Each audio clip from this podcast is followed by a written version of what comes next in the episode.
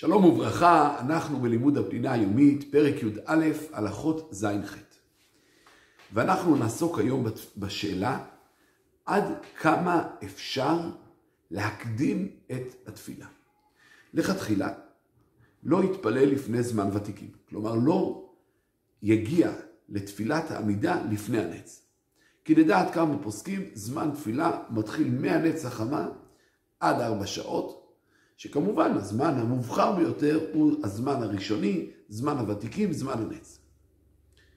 על פי זה, אדם שמתחילת התפילה עד תפילת העמידה לוקח לו 25 דקות, ממילא יכול להתחיל להתפלל 25 דקות לפני הנץ. מי שנאלץ להקדים לצאת למלאכתו או לדרכו, יכול להתחיל את התפילה מזמן מי שיכיר.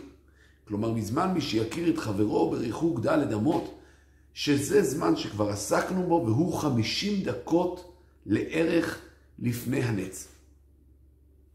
שזה הזמן לכתחילה לציצית, לתפילים ולקריאת שמע. וממילא, וממילא, אז אדם יכול להתחיל את התפילה 50 דקות לפני הנץ. מי שצריך להקדים אפילו יותר, וגם 50 דקות לפני הנץ, זה זמן יותר מדי מאוחר לו, יכול להתחיל כמה דקות לפני, ובסוף פסוקי דזמרה, אחרי זמן להשתבח, אז יכוון שיגיע זמן מי שיכיר, יניח את התפילים, יתעטף בציצית, וימשיך בתפילתו. כאשר אנחנו מדברים על שעת הדחק, אפשר לומר קריאת שמע גם מי שיעלה עמוד השחר, כלומר כ-72 דקות בימי ניסן ותשרי לפני הנץ.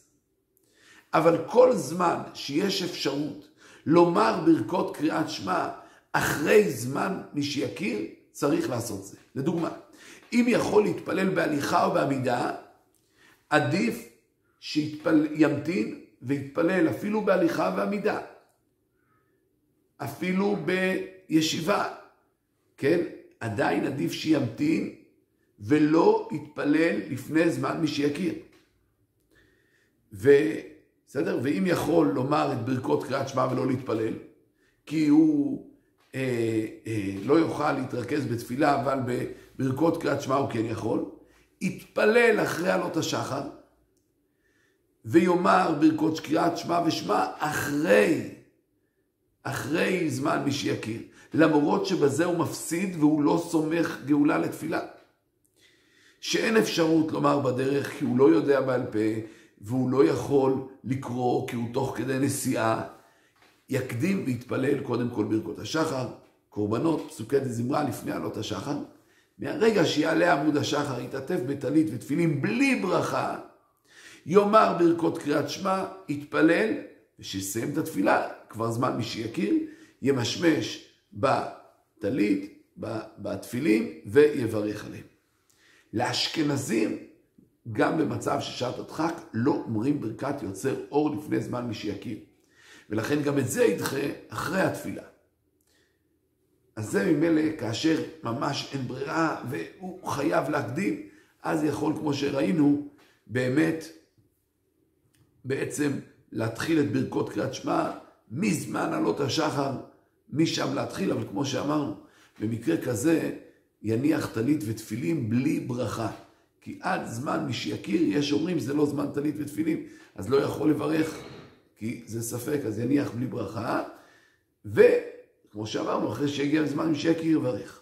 זה ממילא, כמו שאמרנו, למציאויות, כאשר יש שעת הדחק וצריך אה, להקדים. הדבר הזה אגב נשאל הרבה, ולכן טוב לזכור היטב את הדברים שאמרנו.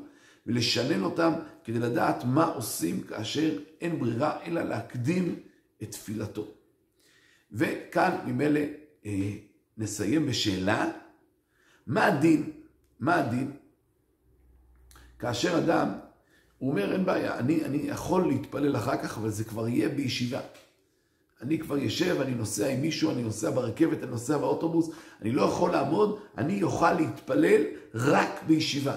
האם עדיף להקדים, להתפלל בעמידה לפני זמן מי שיכיר, או עדיף להתפלל אחרי זמן מי שיכיר, אבל בישיבה. גם את תפילת העמידה בישיבה. מה עדיף?